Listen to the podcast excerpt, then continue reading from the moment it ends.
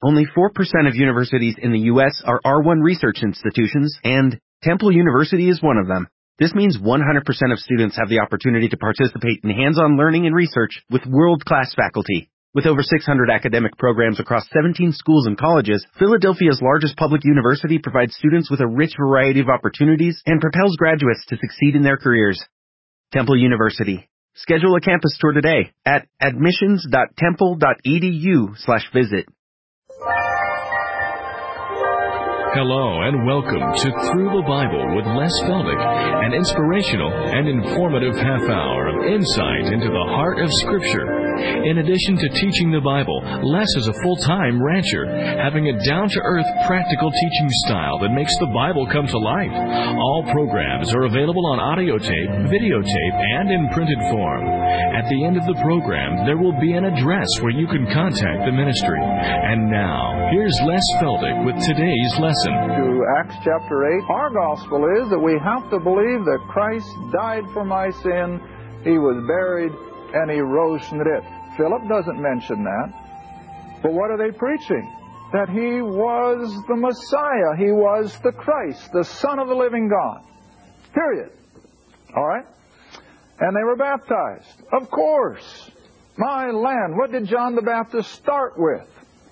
The kingdom of heaven is at hand. Repent and what? Be baptized. That was the Jewish message, see? It was tied to it. And I would be the last one to say that you can separate it back there.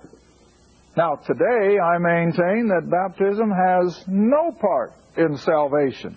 It has to be the finished work of the cross plus nothing. Otherwise, we're telling God, you didn't quite finish it. I have to do it with my baptism. And so here's where we have to be so careful. And here's where, when everyone, whenever someone asks me, well, what's your stand on baptism? I said, I only have one stand on baptism. Don't you ever make it part of your salvation. Because then you are telling God that He didn't quite finish it. You have to do your little two cents worth, and we do not. We rest totally on what Christ accomplished on our behalf. But here, that's not the message yet. Here is again revelation that hasn't been revealed. And so he preached Jesus Christ, and naturally they were baptized men and women. Then Simon, now this gets interesting. Then Simon himself believed also. And when he was baptized, see, he went the whole nine yards, didn't he? He professed believing. He evidently did his repenting and they baptized. He continued with Philip and wondered, beholding the miracles and the signs which were done. Oh boy, what is he majoring on? Signs and miracles. What's he minoring on? The person of Christ. See, and here's where we have to be so careful. Our priorities have to be based on Scripture. But you see, old Simon, since that had been his trade, that was right down his alley to have signs and miracles. And he just jumped on that bandwagon and he says, Hoorah! This is my kind of a thing. But was Simon a true believer? No. No, Simon's not a true believer. He's a fake. He's a counterfeit. All right, read on. Verse 14 Now, when the apostles which were at Jerusalem, now remember that would be Peter and the eleven, because this Philip I do not believe was the Philip of the twelve. This was one of the seven, if I understand Scripture correctly. So the twelve down at Jerusalem hear that Samaria had received the word of God. So what do they do? They send Peter and John. Now, James, I think, is probably dead already. And so that's why he isn't in the midst. Because as a rule, it was Peter, James, and John, you know. But now we have Peter and John. They go down to Samaria because of what's going on. Verse 15. Who, speaking of Peter and John, now let's read carefully. Who, when they were come down, prayed for them, that is, these Samaritan believers, that they might receive the Holy Spirit Verse 16 For as yet, in spite of all of Philip's success in preaching, for as yet he, the Holy Spirit, had fallen upon how many? None of them. Only they were baptized in the name of the Lord Jesus. Now then, why aren't they given the Holy Spirit? Well, you see, God has His reasons. Verse 17, and then we'll go check a reference. So then they, that is, Peter and John, laid their hands on them, the Samaritan believers, and they received the Holy Spirit. Amazing, isn't it? Why did God withhold the Holy Spirit from these baptized Samaritan believers until Peter and John come up or come down? Well, go back with me to John's Gospel.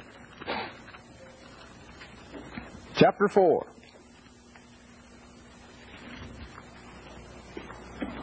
John's Gospel, chapter 4. And here we have the account of Jesus and the woman at the well, don't we? You all know the story.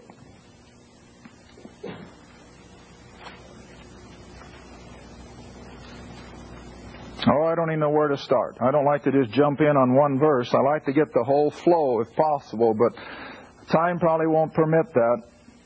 But come down to verse 15. Now, this is Jesus and the woman of Samaria at the well. Verse 17 of John 4 The woman answered and said, I have no husband. Jesus said unto her, Thou hast well said, I have no husband, for thou hast had five. And he whom thou now hast is not thy husband. Sounds familiar, doesn't it? In that thou sayest truly. The woman saith unto him, Sir, I perceive that thou art a prophet. Now look at verse 20. The woman of Samaria is speaking. And she says, Our fathers worshipped in this mountain. And you say, being a Jew from Jerusalem, you say that in Jerusalem is the place to worship. Now again, you've got to go all the way back into Israel's history. You remember when the kingdom was divided under Rehoboam and Jeroboam? The temple, of course, was in the southern kingdom, Judah, and it carried on as usual. So what did the Israelites of the northern kingdom set up? A secondary temple worship. See? On Mount Gerizim. And so they had their own counterfeit, as it were. The presence of God wasn't in it. It was just another man-made religion. But this is where they headquartered their religion. And they did not recognize that God was dealing with Israel through the temple in Jerusalem. Now I got to make another point as we go along.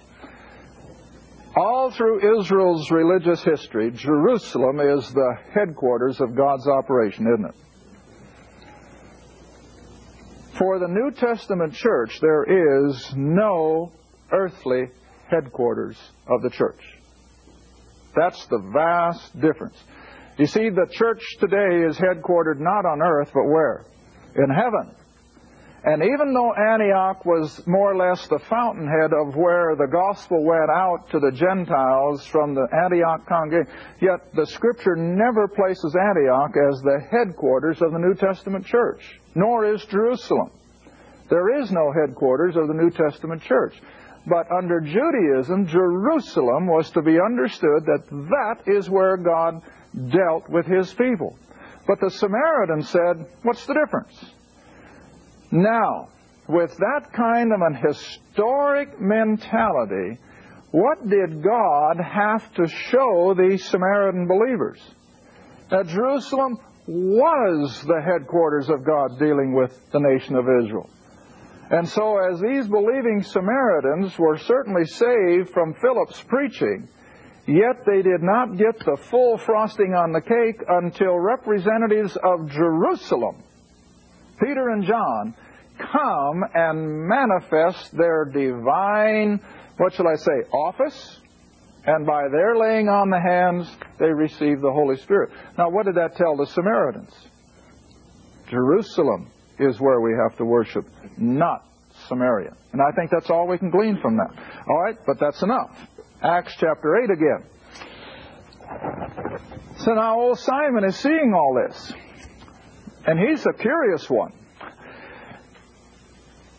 Verse 18. So when Simon saw that through laying on of the apostles' hands, that is Peter and John, the Holy Spirit was given. Now, under this economy, remember, when the Holy Spirit came down, there was evidence of it, visible evidence.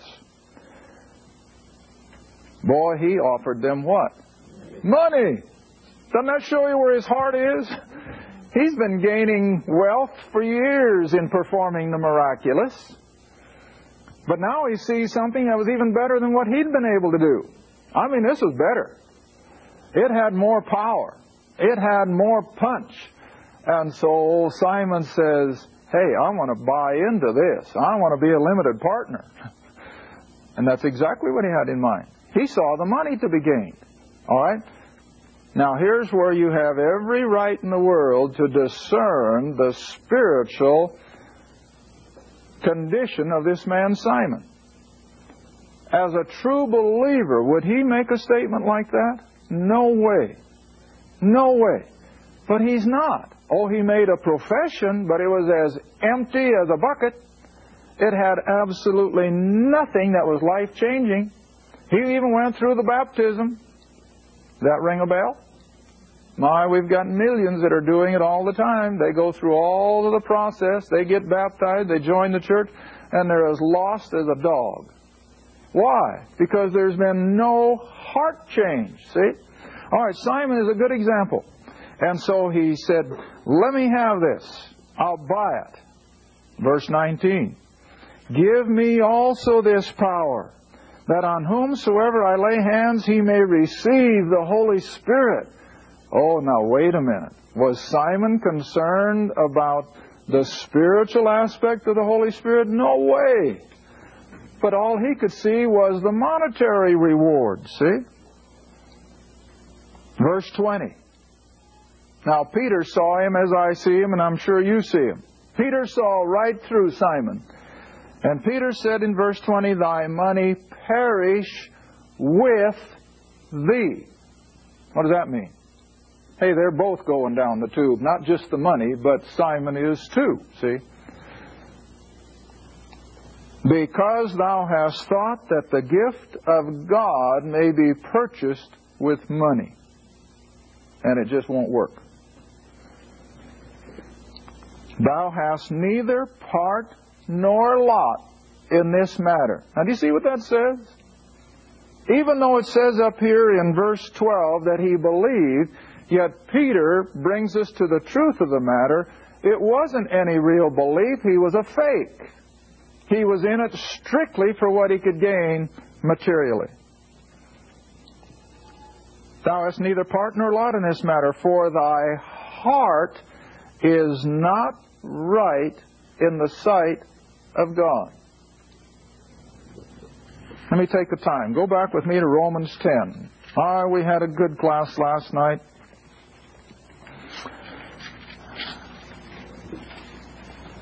The whole hour was in Romans 10.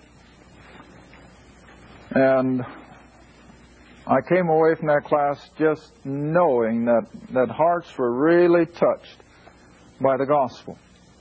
And here it is. And this is what makes me think of it. Romans 10. 9 and 10. Those are verses that I think every servant of God uses when you're dealing with someone in salvation. Verse 9 that if thou shalt confess with thy mouth the Lord Jesus and shalt believe where? In thy heart, not just in the head. But if thou shalt believe in thy heart that God hath raised him from the dead. Now, what does that imply? He died. See? That's the gospel. He died. He was buried. And he rose from the dead. If you believe that with all your heart, thou shalt be saved. Not if, maybe, or hope so. But when we believe, God promised it as a fact. Thou shalt be saved. That's a promise. And what does God expect us to do with the promises? Rest on them. Rest on them. Not doubt them, not wonder, but we have every right in the world to say, but God, this is what you told me, and I believe it. And that's one place where we can hold God accountable, if I may put it that way. Because He said it, we can believe it. But now look at the next verse. For with the heart, see, not with the head, not with the mind, but with the heart, man what? Believeth unto righteousness. Now, do you see a lot of things that everybody thinks, thinks should be in there, and they're not? Paul doesn't even allude here to some of the things that we're seeing back in the early Acts. But all he says that if we believe with all our heart that God in Christ died for our sins, was buried, and rose from the dead, thou shalt be saved. That's a promise. But it has to be in the heart. All right, now come back to Acts. See, Simon didn't get it in the heart. Simon just saw with the physical and in the material what was to be gained, and he says, Hey, I want that. That's not the heart. All right, read on. Verse 22. Peter says then to Simon, Repent therefore of this thy wickedness, and pray God if perhaps the thought of thy heart may be forgiven thee. But we have nothing in Scripture to give us the slightest hint that Simon ever changed his mind. In fact, we've read a book just lately where Simon was probably the promoter of what was later called Gnosticism. And that was a total counterfeit of Christianity. I mean, he actually went from Samaria, according to some of the archaeological, historical findings and so forth, and actually became the enemy of the gospel. And I can believe that because he is a satanically endowed individual. And so Peter says, I perceive, verse 23, that thou art in the gall of bitterness and in the bond of iniquity. Is that the description of a believer? No way. Because, see, that's what salvation breaks, is the bond of iniquity. Salvation breaks those chains of Satan. Salvation sets us free. See? You know, I often have to tell my classes during the week, you know, back in the 60s in the hippie movement, they thought they were free, didn't they? They thought their lifestyle had just broken all bounds of, of social behavior. They could do as they pleased. Hey, those people weren't free. They were in the very bonds of Satan himself. They were bound. But you see, the believer is truly set free. And all those shackles are broken by the very power of God when we believe. But poor old Simon couldn't believe. All he could see is what was the material. All right, let's read on. A few minutes left. Verse 24. Then answered Simon and said, Pray ye to the Lord for me. Does that work? Uh-uh. You know, salvation has to be, again, let, us go back to Romans 10. I got a couple minutes to spare. Romans 10.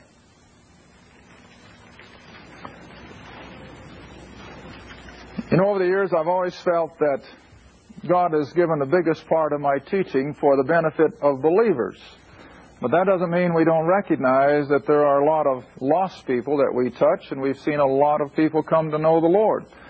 But I know that I don't express a lot of evangelistic output in my in my teaching, and uh, I'd be the first to admit that. And uh, that might be a failure on my part.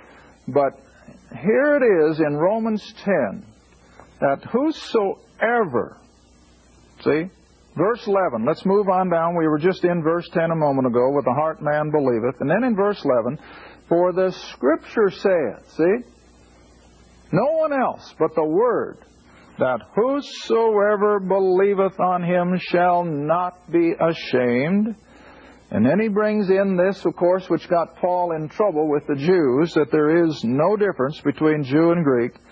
For the same Lord over all is rich unto all, oh, not in a blanket effect, but to whom? Who call upon him. And then you come into that great verse 13. And I'm always reminded of a lady in Minnesota years ago that when we brought her through all these verses and we got down to verse 13, through her tears, she said, I never saw this verse before. And she claimed to have been a Sunday school teacher for years. But see, here's the capstone again of the whole thing. When we believe what the Bible says about ourselves, that we're sinners. Romans 3.23, for all have sinned we're sinners by virtue of being sons of Adam.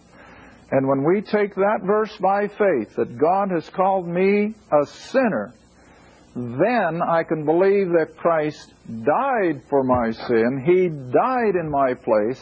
But that still isn't quite enough because what does God expect us to do? Recognize it. And we recognize it by verbally. Now, you don't have to shout it to a crowd and you don't have to shout it to a house down. But I think even in the privacy of your own prayer closet or wherever you are, driving down the road or washing dishes over the sink, whatever the case may be, you verbally say, Lord, I'm a sinner. Save me because I believe that you've done everything that needs to be done. That's what verse 13 means. For whosoever shall call upon the name of the Lord, and then what's the promise again? That person shall be saved. I can't understand it. I don't think you can. But it's what the book says. That if we call upon him, he'll be saved. You know, I've always given, I did last night in the class, I give the old simple, almost a childlike illustration of a swimming pool on a hot summer afternoon. And the kids are screaming and laughing and they're having a ball. And there's so many heads in there that you can't see one from the other. But for a lifeguard who knows what he or she is doing, even though they may be carrying on conversation with kids around their stool, and you know how they do, but what is their ear constantly trained for? That feeble cry, help. And then what does that lifeguard do? Bingo. If they know what they're doing, they're in that water and they're saving that sinking child. All right, now this is the way, in that simple form, I picture God. He is constantly listening for the feeble call of a sinner who says, I want to be saved. And the minute, the second that God hears that, He's there. And that's what salvation is all about. And this is exactly what this verse. And now, as I told this lady as I left that evening, I said, now, tomorrow, Satan's going to come back and cast doubt. And he's going to make you say, well, did anything really happen?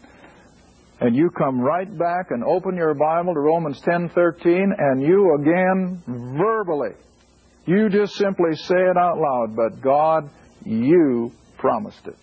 See and that's what faith is all about.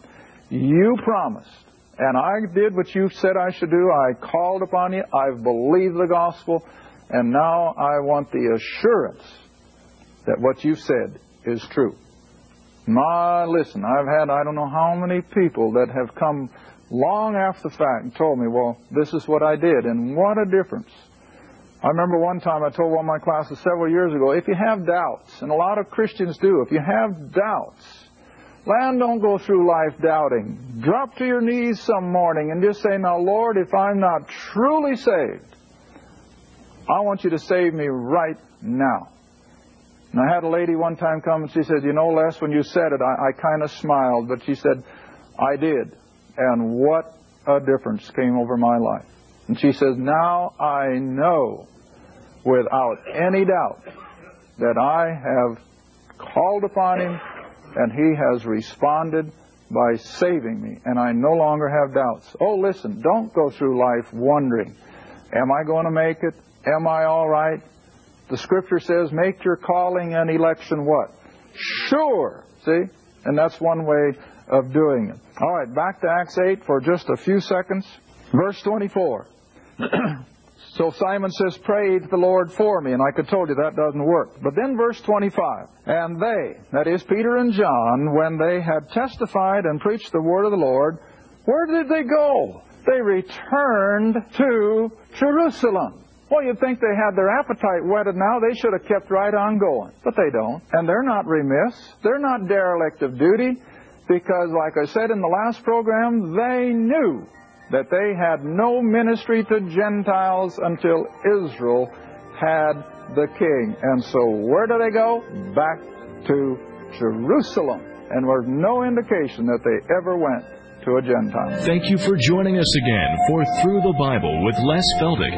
If you'd like to order audio tapes, videos, or any of our printed material, you may do so by writing Les Feldick Ministries, Route 1, Box 760, Kinta, Oklahoma 74552. That's Les Feldick Ministries, Route 1, Box 760, Kinta, Oklahoma 74552. Or you can call us toll free if you'd like at 1 800 369 7856. That's 1 800 369 7856. Remember, this is a faith ministry, and your participation with us is greatly appreciated. Again, our address is Les Feldick Ministries, Route 1, Box 760, Kinta, Oklahoma 74552. And our phone is 1 800 369 7856. Thanks again for listening, and please join us next time for Through the Bible with Les Feldick.